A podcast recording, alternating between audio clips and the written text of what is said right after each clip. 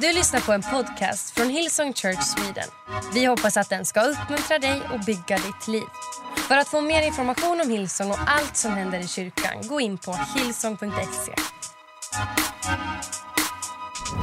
Varsågod och sitt allesammans. Tack Ellen. That's the power of the mighty name of Jesus. Underbart. Hej för er som, eh, som är nya till vår kyrka eller nya till Heart for the House. Det här så precis miraklet vi precis presenterade. Det är, det är ju som alltid inklusive löftesoffer och det som människor står i tro för. Men vår erfarenhet är att människor är genomtänkta och att vi ser, eh, vi ser det här miraklerna ske. Vilket är grymt. Okej? Okay? Well, i, uh, idag så... Uh, först höll jag på med en predikan. Och jag har hållit på med den under veckan. Och, Um, sen så igår när jag skulle liksom uh, göra klart den så, um, så, så det var som att den, den var stängd. Jag gick inte liksom, jag kom inte vidare med den. Uh, och sen så uh, öppnade, det rundade väldigt mycket här uppe. Men sen så öppnades en annan, ett ord som jag har läst lite grann det sista. Och jag vill, höll på att säga, be om ursäkt i förväg. därför att det är en söndagkvällspredikan. och, men vi har ju ett söndagkvällsmöte här idag. Och jag har gjort det fatala misstaget att ha på mig en ulltröja. Den är så varm och jag hatar ull, det sticks. Jag, jag är så uncomfortable så om jag tar av mig tröjan... Det är den sämsta preaching-tröjan jag har haft i hela mitt liv, kan jag säga. Usch vad den sticks. Um, hemskt alltså, vad är det med ull alltså? Det är modernt med stickat säger de. Det är fars dag, ja. Då får man ha en stickad tröja. Man är med i den stickade generationen nu. Vi ska öppna Bibeln. Eh, vi ska öppna Bibeln till eh, Första Kungaboken eh, 17, vers 1. Jag vet inte, vi kan, vi kan stänga av all monitor om det behövs. så bara ni hör mig där ute. Hör ni mig bra? Det är bra. Jag, jag ska skruva upp rösten lite alldeles strax. Men vi ska läsa 16 verser. Vi ska läsa om Elia. om hur Elia får ett mirakel. Uh, temat för min predikan är osannolik tro. Um, tack båda två. Osannolik tro, vilket är... Jag ska tala om att hitta tro uh, i osannolika platser. Inte bara att i sig själv ha en osannolikt stor tro, men ha tro på vad Gud kan göra i det osannolika. Elias står om i uh, Första Kungaboken kapitel 17. Elia från äh, Tishbe i Gilead talade till kung Akav. Så sant som Herren Israels Gud lever, han som jag tjänar. Jag älskar det med alla de här gudsmännen och gudskvinnorna. De är liksom trygga i vilka de är. Paulus han skriver i början av sitt brev till Galaterna, jag tror det är jag Paulus, av, Kristus, av, av Gud utsänd, en Jesu Kristi apostel. Samtidigt säger han, jag är den sämsta och minsta av alla. Men det verkar som att de vet vilka de är i Kristus. Så säger han, så sant som Herren, Israels Gud lever, han som jag tjänar, kommer inte falla vare sig dagg eller regn under dessa år annat än på mitt ord. Hur många känner att man borde haft en Elia här varje november? Därefter kom Herrens ord till Elia. Gå österut och göm dig vid bäcken Kerit, öster om Jordan. Drick vattnet i bäcken eh, och jag har befallt korparna att förse dig med mat. Elia gjorde som Herren hade sagt gick till Kerets bäck öster om Jordan och slog läger där. Korparna kom med bröd och kött varje morgon och kväll och han drack ur bäcken. Men efter någon tid torkade bäcken ut för det regnade inte någonstans i hela landet. Så Herrens ord kom då till Elia igen och han sa gå till Sarefat i närheten av Sidon och stanna där. Där finns en änka som jag befallt att ge dig mat. Elia gick då till Sarfat och när han kom fram till stadsporten fick han se en änka som gick och samlade lite ved och bad henne hämta lite vatten och dricka. När hon gick för att hämta vatten ropade han efter henne att också ta med sig en bit bröd till honom. Så sant Herren din Gud lever, jag har inte en enda brödbit kvar, svarade hon. Jag har bara en handfull mjöl kvar och lite olja i krukan. Jag skulle just samla ihop lite ved för att laga en måltid åt mig och min son, för sen kommer vi att dö. Var inte rädd, sa Elida till henne. Gå och gör som, äh, som du säger, men baka först en liten brödkaka åt mig och kom till mig med den. Sen kan du baka åt dig och din son. Ingen vidare själavårdare, Elia. Herren Israels Gud säger att mjölet i din kruka inte ska ta slut och inte heller oljan i din kanna. tills Herren sände regn över jorden. Hon gick och gjorde som Elia hade sagt till henne. Och både hon och hennes familj och Elia hade sedan mat att äta varje dag. Mjölet i krukan tog inte slut. Inte heller oljan i kannan, precis som Herren hade sagt genom Elia. Jag älskar den här berättelsen. Jag älskar den därför att den är så signifikativ av hur Gud är. Och den talade till mig så mycket igår när jag satt med det här om hur vi är och hur, hur lätt det är för oss att be Gud göra saker, men sen gå till en plats som Gud aldrig har kallat oss till och tycka att Gud ska göra det där. Jag undrar hur många platser i mitt liv jag är på som är fel plats. Jag menar inte bara fysiskt. Jag undrar hur många liksom olika områden i mitt liv där jag borde ha följt Gud någon annanstans för att se Gud förse det som jag ber honom göra. Och så ofta så läser vi i Bibeln att det Gud vill förse oss med, det är kopplat till att Gud först vill ta oss till en plats. Det kan vara emotionellt, det kan vara mentalt, det kan vara fysiskt, det kan vara andligt, det kan ha att göra med vårt förflutna. Det verkar som att Gud vill ta oss till en plats. För här ser vi att Gud ska förse Elia med det han har lovat. Så först låter han dem gå vid bäcken, alla andra svälter ihjäl, alla andra törstar ihjäl. Men Gud säger till Elia, gå där till bäcken. Elia tycker sweet deal. Här finns det vatten, här kommer korparna med mat, här har det bra. Men vad var det som gjorde att vattnet slutade rinna och att korparna slutade komma? Det var Gud. Så helt plötsligt säger Gud, här har funnits provision, här har funnits det du behöver så länge jag har sagt att du ska vara här. Nu är den här tiden slut. Alltså det som har varit rätt är inte längre rätt. Alltså det finns ett nytt rätt. Det finns en ny plats, det finns ett nytt ställe att följa till. Och det är det jag älskar med vår kyrka. Det viktigaste för oss som kyrka och det viktigaste för oss för individer, det är inte att säga vi kommer stanna här vid bäcken oavsett och vi ska sjunga sånger om när vattnet rann en gång. Vi ska liksom berätta berättelser om hur korparna brukade komma med mat. Och vi ska vara och stampa med foten tills vattnet börjar rinna igen. Vi kommer aldrig vara en sån kyrka. Därför att det var Gud som lät vattnet sluta rinna. Det var inte djävulen, det var inte fienden. Utan Gud säger, det här har varit bra för nu, men nu ska jag ta det någon annanstans. Vattnet kommer fortsätta att rinna. Maten, eller oljan kommer fortsätta att rinna. Och du kommer få bröd, men nu har jag din provision någon annanstans. Så vart skickar han Elia? Rakt in i fiendeland. Rakt in i, han säger till dem, gå till Sarefat. Det är alltså i fiendeland. Det är ett ställe där han riskerar att bli dödad. Det är inget ställe han vill vara på. Det är inget ställe han hade sökt sig till. Så Gud tar honom från en vattenbäck. Och vi älskar vattenbäckar. Du vet så här, äh, rätt, jag kan, du vet 1917 poppar upp. Säll är en man. Jag vet ens vad säll är. Ha? Det är någonting med man fick med sig i Bibeln när man var liten ändå. Säll är den man. Hur många vet vilket bibelställe det är? Eh, oh, jag vet inte vad det står nu. Lycklig eller härlig eller skön. Eller jag vet inte vad, vad de har skruvat till det till. Men säljer är en man. Ronny Alp, du vet vad jag säger. Säljer är en man. Som är vid Herrens vatten, eller hur? Så Elia kunde ha sagt, jag, jag stannar här. Och sällhet stor som här. Vad händer? Nu är crowden smalare och smalare här. Men, men, Gud säger, du kanske vill vara vid en pålande bäck, men om du vill ha det du behöver så måste du följa med in dit din fiende. Din provision kommer vara där du inte vill vara. Jag kommer leda dig till någonting som är osannolikt. Det är osannolikt att du ska gå dit. Det är osannolikt att du skulle få olja där. Det är osannolikt att det du behöver skulle finnas där. Men Gud säger, det enda jag behöver är att du följer mig så sköter jag om korparna. Jag sköter om vattnet, jag sköter om oljan, jag sköter om mjölet. Så jag har en änka som tror att hon ska dö. Men det hon inte vet om är att hon ska få betjäna gudsmannen och hon ska få leva. Du förstår, Gud, han har osannolika mirakler för människor som vågar tro att det finns osannolik tro tro på osannolika platser. Och om det är någonting som jag har bestämt mig för att leva med resten av mitt liv vad det gäller visionen med den här kyrkan och för mitt liv. Det är att inte kampa vid en bäck som har torkat ut. Utan följa Gud även om det skulle vara inne i fiendeland. Där oljan finns och där mjölet finns och där Guds löften finns i Jesu namn. Kan jag få ett bra amen även i Göteborg? Come on somebody. Hillsong City online och Södra och Jönköping och Göteborg. Så Gud sänder Elia inte till Israel utan till Sarfat.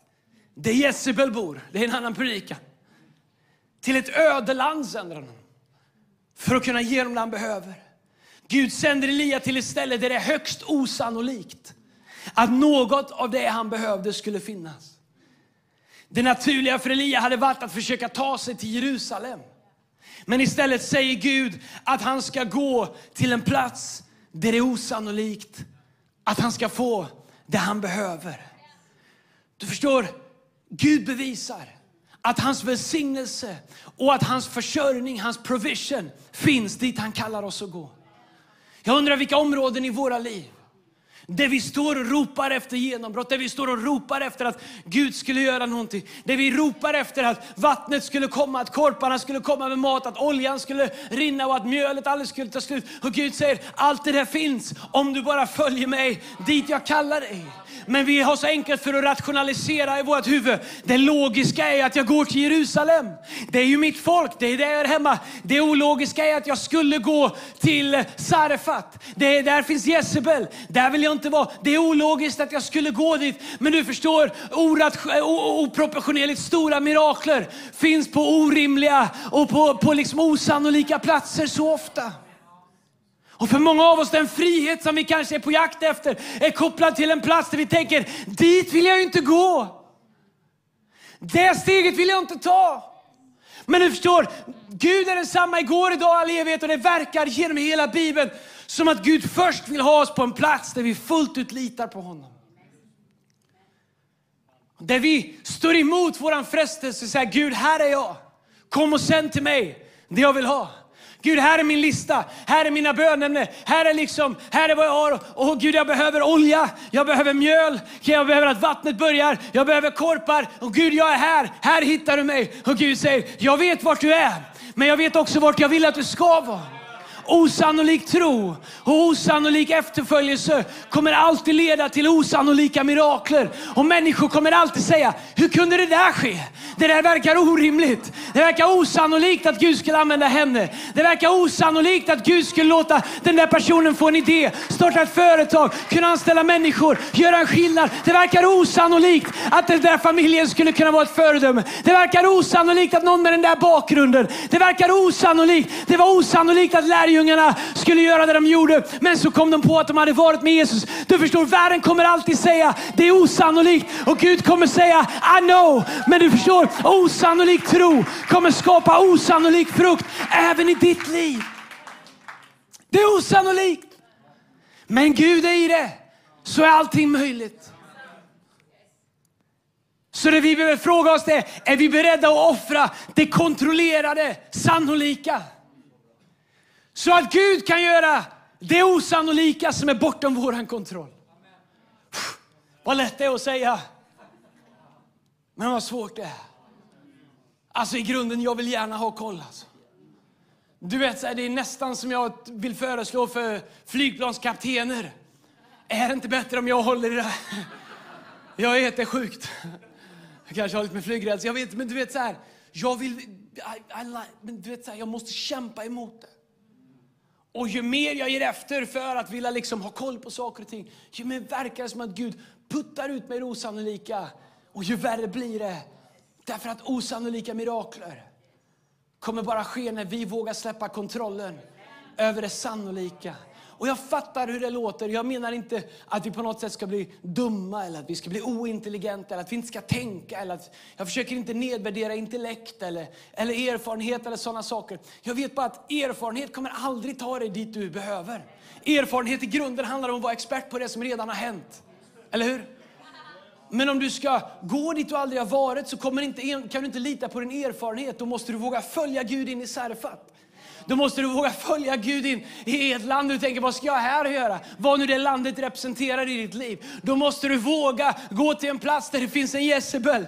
Då måste du våga lita på att en änka som säger att hon inte har vad du behöver kommer kunna förse dig med allting vad du behöver. För att Gud kommer låta det hon har räcka till. Osannolik tro kommer behöva sätta sitt hopp till osannolika saker. Allt med Gud är osannolikt.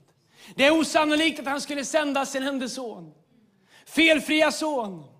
Det är osannolikt att Gud skulle använda ofullkomliga människor som oss. Det är osannolikt att Gud skulle låta kyrkan få bli det synliga uttrycket av vem Jesus är. Hur ska det ens gå till? Vi gör vårt bästa, ändå så kommer vi inte ens i närheten av att kunna återgestalta vem Jesus Kristus är. Ändå säger Bibeln att vi, Kristi kroppskyrkan, vi är den synliga representation. Varför valde Gud inte någonting bättre? Det är osannolikt. Men jag bara titta på oss allihop. Eller inte er, men de andra.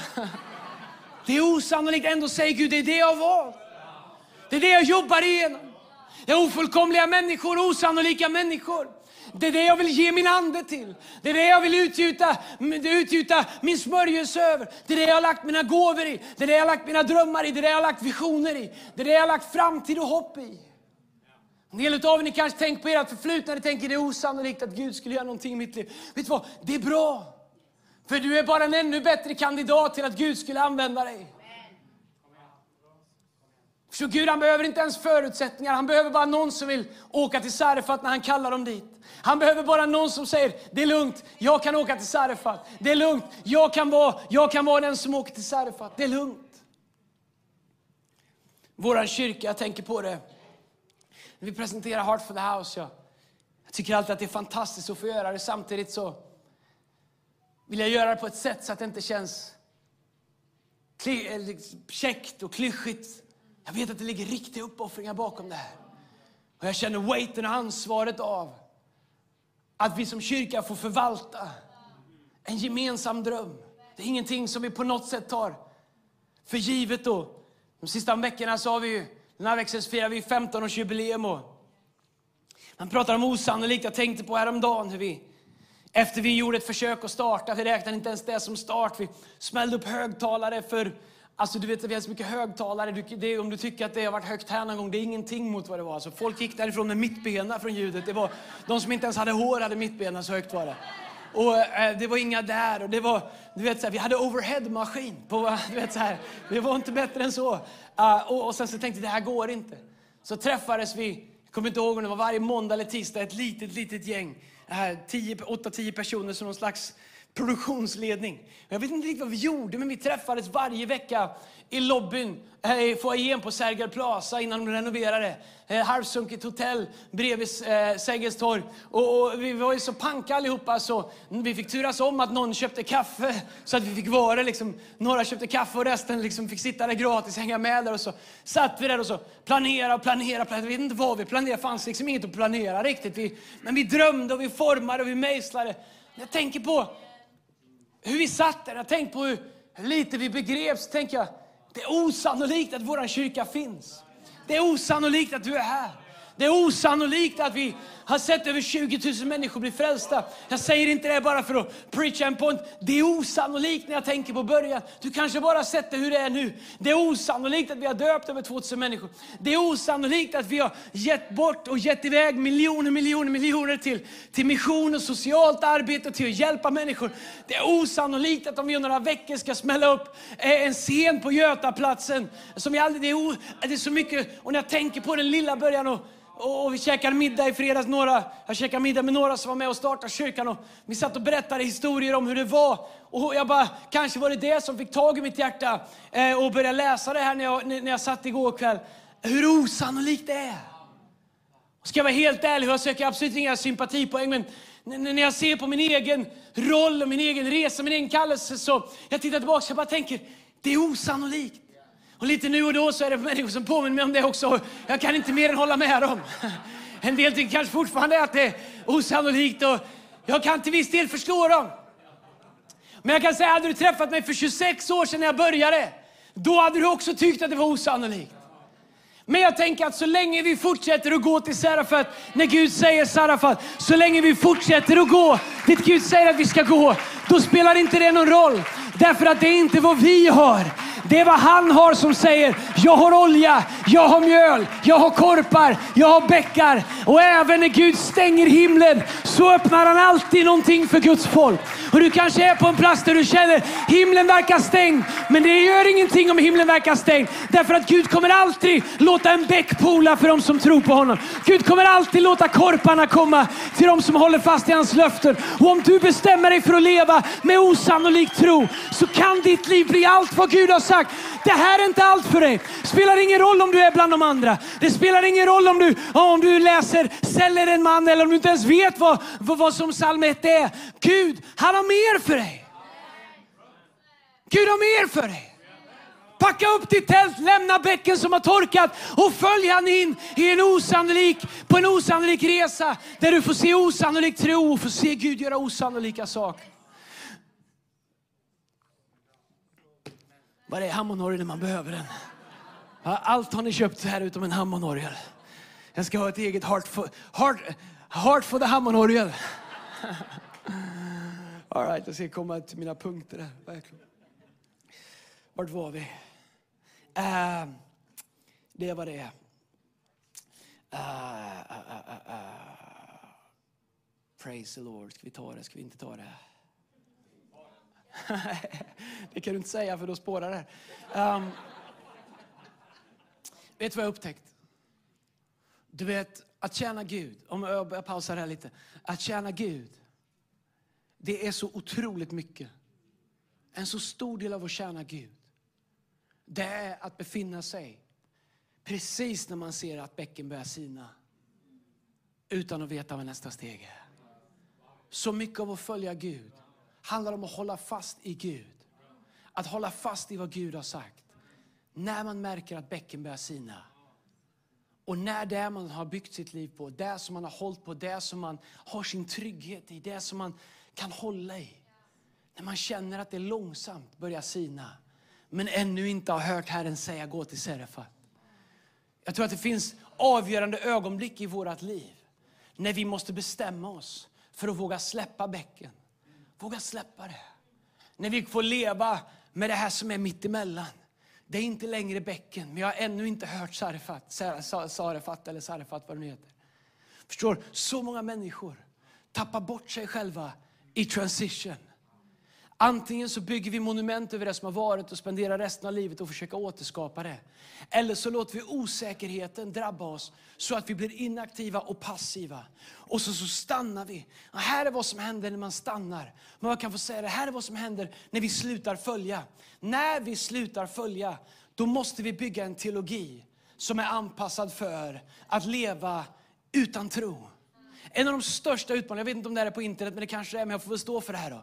En av de största utmaningarna för kyrkan idag, det är att vi bygger teologier som hjälper oss att leva utan tro.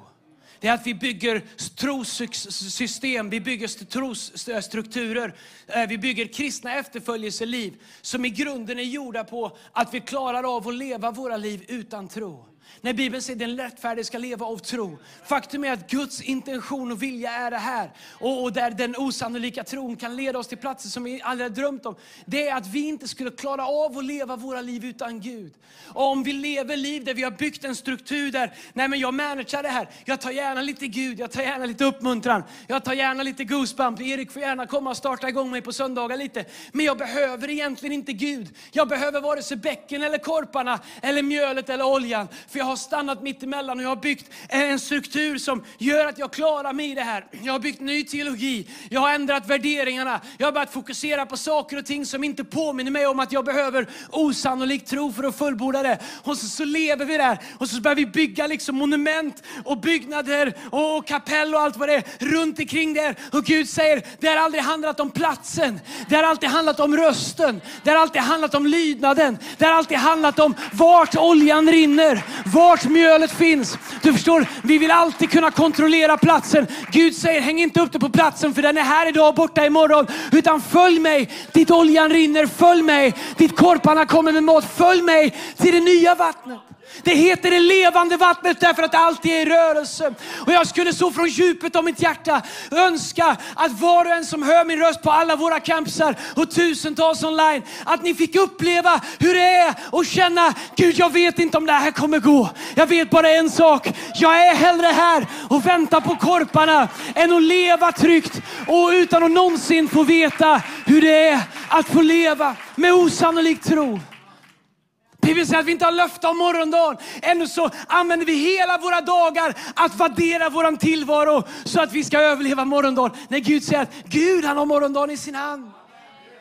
Blommorna klär inte sig själva, fåglarna skaffar inte egen mat, träden de växer inte själva, det är Gud som ger det. Gud han tar an det. Ändå så tror vi att vi måste managera oss själva och så ber vi Gud hjälpa oss lite ibland istället för att inse att när vi följer honom så finns det osannolik provision när vi har osannolik tro och vågar följa honom till osannolika platser. En del av er ni behöver bara åka hem och ni behöver bara säga, vet du vad? Den här bäcken har torkat. Nej, hem menar jag inte till din partner. Men du åker hem och tänker på ditt liv och säger, den här bäcken har torkat. De här fåglarna kommer inte längre. Det är dags för mig att fråga Gud vart han verkligen vill att jag ska gå. En del av er, ni är bara några steg bort ifrån det som ni känner finns på insidan av er. Och att leva med att ständigt hålla på att kväva sin dröm. Att leva med att tänka att jag har haft min tid. Att leva med att tänka att det kommer aldrig gå för mig. Att leva och tänka att det kommer aldrig, jag hör vad de säger, men det kommer inte gå för mig. Du förstår, det är en långsam död på insidan när Gud vill att du ska vara levande. Bibeln säger den som tror på mig, han ska leva även om han dör. Ett liv som inte tar slut, som fortsätter att leva som fortsätter att leda oss.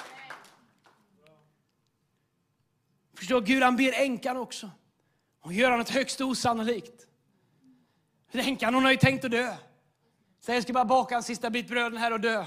Tänk om du ska dö, då hade jag gjort något mer än bröd. Men det är kanske allt som går att göra med olja och, och, och, och deg. Eller mjöl. Så, så, så, så, så profeten säger till... Eh, det är inte, vi har inte tid med men jag tycker att det är intressant. För man kan ju tänka så här ibland. Profeten kommer och änkan är där och hon säger, eh, nej men eh, jag kan inte hjälpa dig, jag ska ha bara lite mjöl, lite olja, jag ska baka en kaka, jag och min son ska äta den, sen ska vi gå och dö. Och profeten säger, det är fine, men först ge mig att äta. Eh, alltså det, man kan tänka, är han helt skruvad? Och så gör Gud så med oss. Vi går till Gud, jag ska bla bla bla bla. bla. Gud säger, det är fine, men först gör det här. Och vi bara tänker, Gud är du helt? Vi bara tänker, Gud är du, är du helt känslolös? Är du helt utan liksom, förstår du inte hur jag känner? Men du förstår, Gud, han kan ju, vi kan ju tänka att Gud, då, då kan vi fundera på vad vill vi helst? Att Gud ska sätta sig ner och bara känna med oss, vilket han gör. Att han bara ska sitta och känna med oss, dö tillsammans med oss. Eller att han ska säga, jag hör vad du säger, men låt oss jobba på lösningen, fast du inte vill ha en lösning. Så det profeten säger, han säger okej, okay, gå och dö du, men först ge mig att äta. Han är inte, inte så att han inte bryr sig om änkan. Han vet ju att hon kommer få se ett mirakel. Han vet ju att hon förstår inte, det är osannolikt, han kan inte förklara för henne att om du gör det här då kommer ditt mjöl aldrig ta slut. Hon hade sagt, det går inte. Jag har läst fyra år på Chalmers, jag kan fysik, du förstår. När man tar bort, då försvinner man. Jag vet inte, ens, det var jag förstår om man har fem och tar bort tre, då har man två kvar. Come on somebody. Ni fattar principen.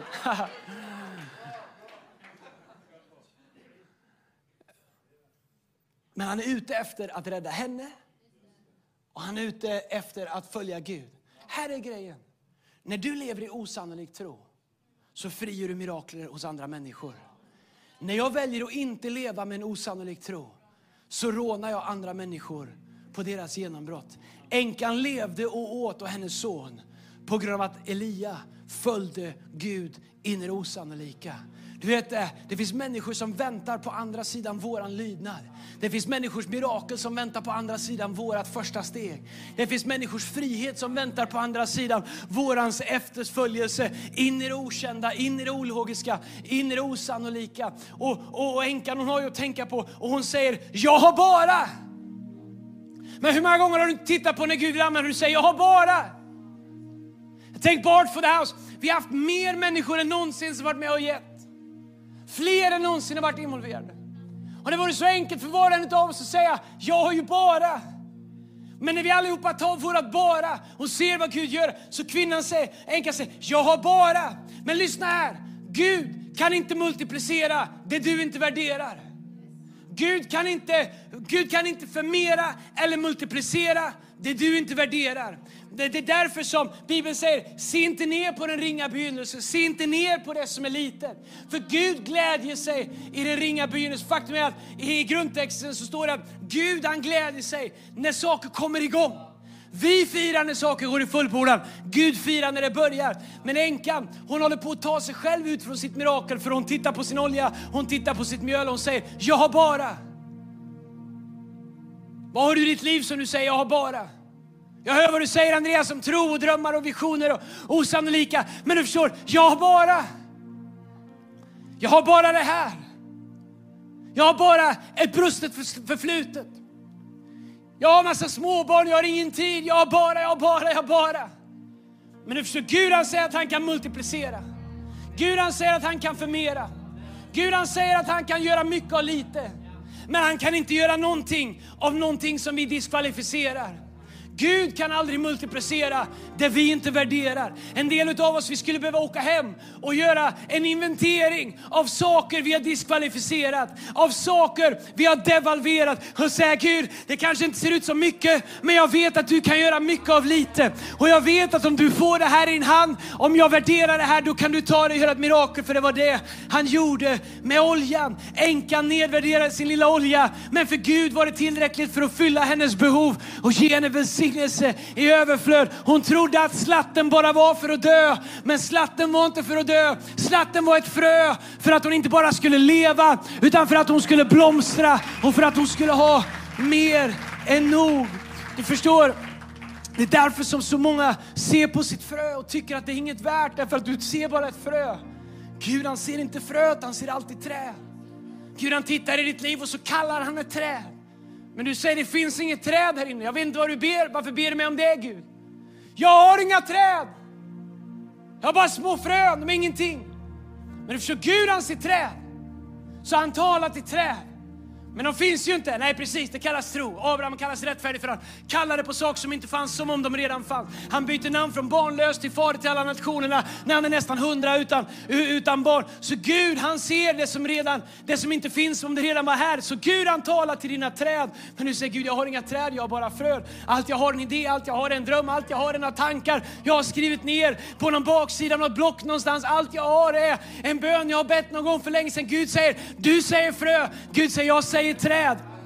Men fröet kommer bara hitta sitt värde när vi bestämmer för att sluta devalvera det och för att plantera det. När vi ger det till Gud. Grejen är det jag tar mig själv, det kan vem som helst ta ifrån mig. Men det Gud ger mig, det kan ingen människa ta ifrån mig. Det kan ingen djävul ta ifrån mig. Det kan ingen tidsålder ta ifrån mig. Det Gud ger, det är för evigt, det är beständigt och det är untouchable i Jesu namn. Kanske undrar du,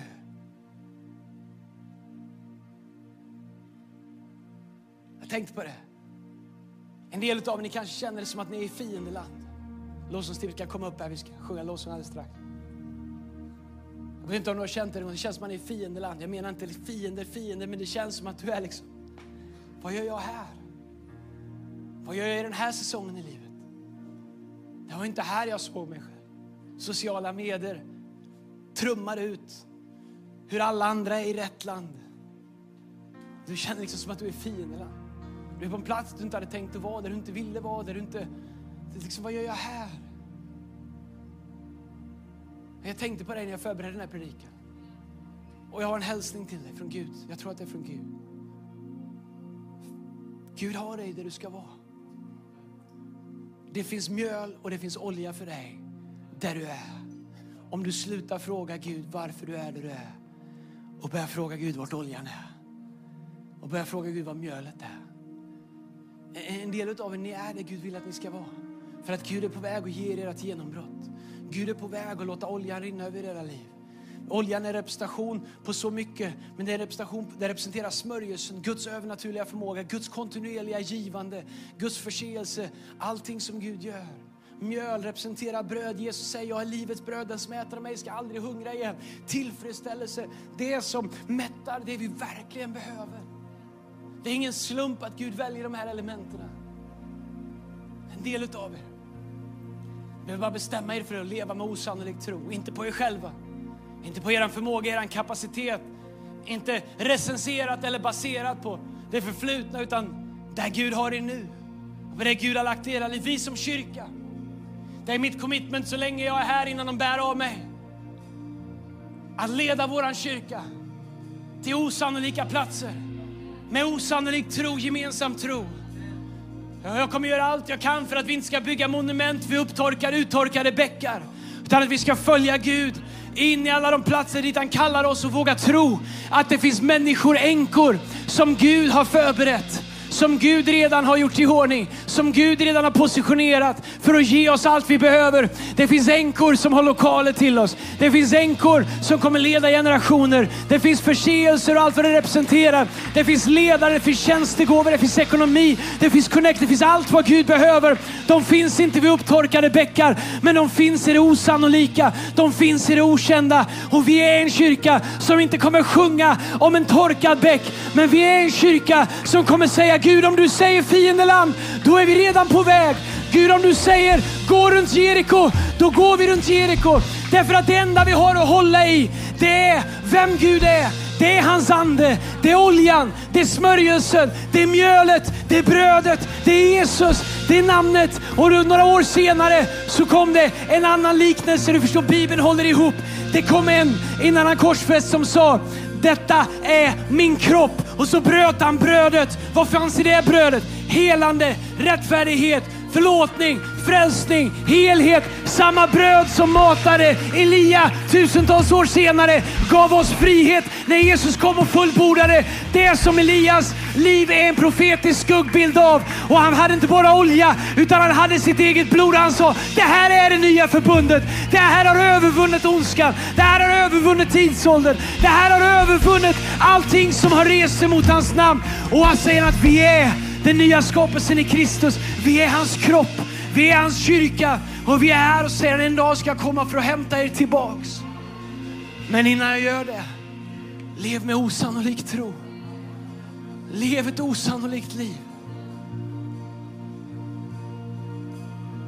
Kom on, ska vi stå upp tillsammans?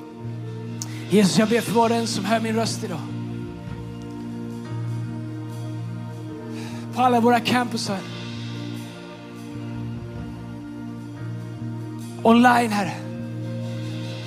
Herre, jag ber för människor som har fastnat vid uttorkade bäckar. Människor som har fastnat vid det som en gång var rätt, men som, som inte har upptäckt att vattnet har slutat rinna och att korparna har slutat komma, Herre. Herre, jag ber i Jesu Kristi Nazarens namn att du skulle ge oss tro och mod. Osannolik tro, Herre. Den som har burit oss hit. Att du skulle ge oss osannolik tro och våga följa dig. Att våga släppa taget om det som en gång fyllde våra behov. Det som en gång var ett ord och följa dig in i vad du säger nu, Herre Jesus. Att vi skulle våga följa oljan. Att vi skulle våga följa brödet, Herre Jesus. Att vi skulle våga följa dig Jesus. Herre, jag ber för varje person som kämpar med rädsla, fruktan, människofruktan, tryck från omgivning, kanske till och med från egen familj eller släkt, Herre Jesus. Andra människors förväntningar, ord som har uttalats. Herre, jag bryter dem i Jesu namn. Och jag ber att människor ska få uppleva frihet i den osannolika efterföljelsen av dig, Herre. I den osannolika efterföljelsen i flödet av ditt levande vatten, Herre. Att du skulle leda oss som kyrka, leda oss som individer in till det i Jesu namn. Kom vi ska ta ett ögonblick och lovsjunga tillsammans. Stanna med oss alla campusar. Och när vi gör det, fortsätt vara inför Gud, fråga Gud. Fråga Gud vart du ska. Be Gud tala, be Gud påminna, be Gud visa dig fröna som du har glömt att du har. Kom och ta tag i det här ögonblicket i Jesu namn. Du har lyssnat till en podcast från Hillsong Church Sweden. Om du vill veta mer om vår kyrka eller om våra söndagsmöten surfa in på hillsong.se.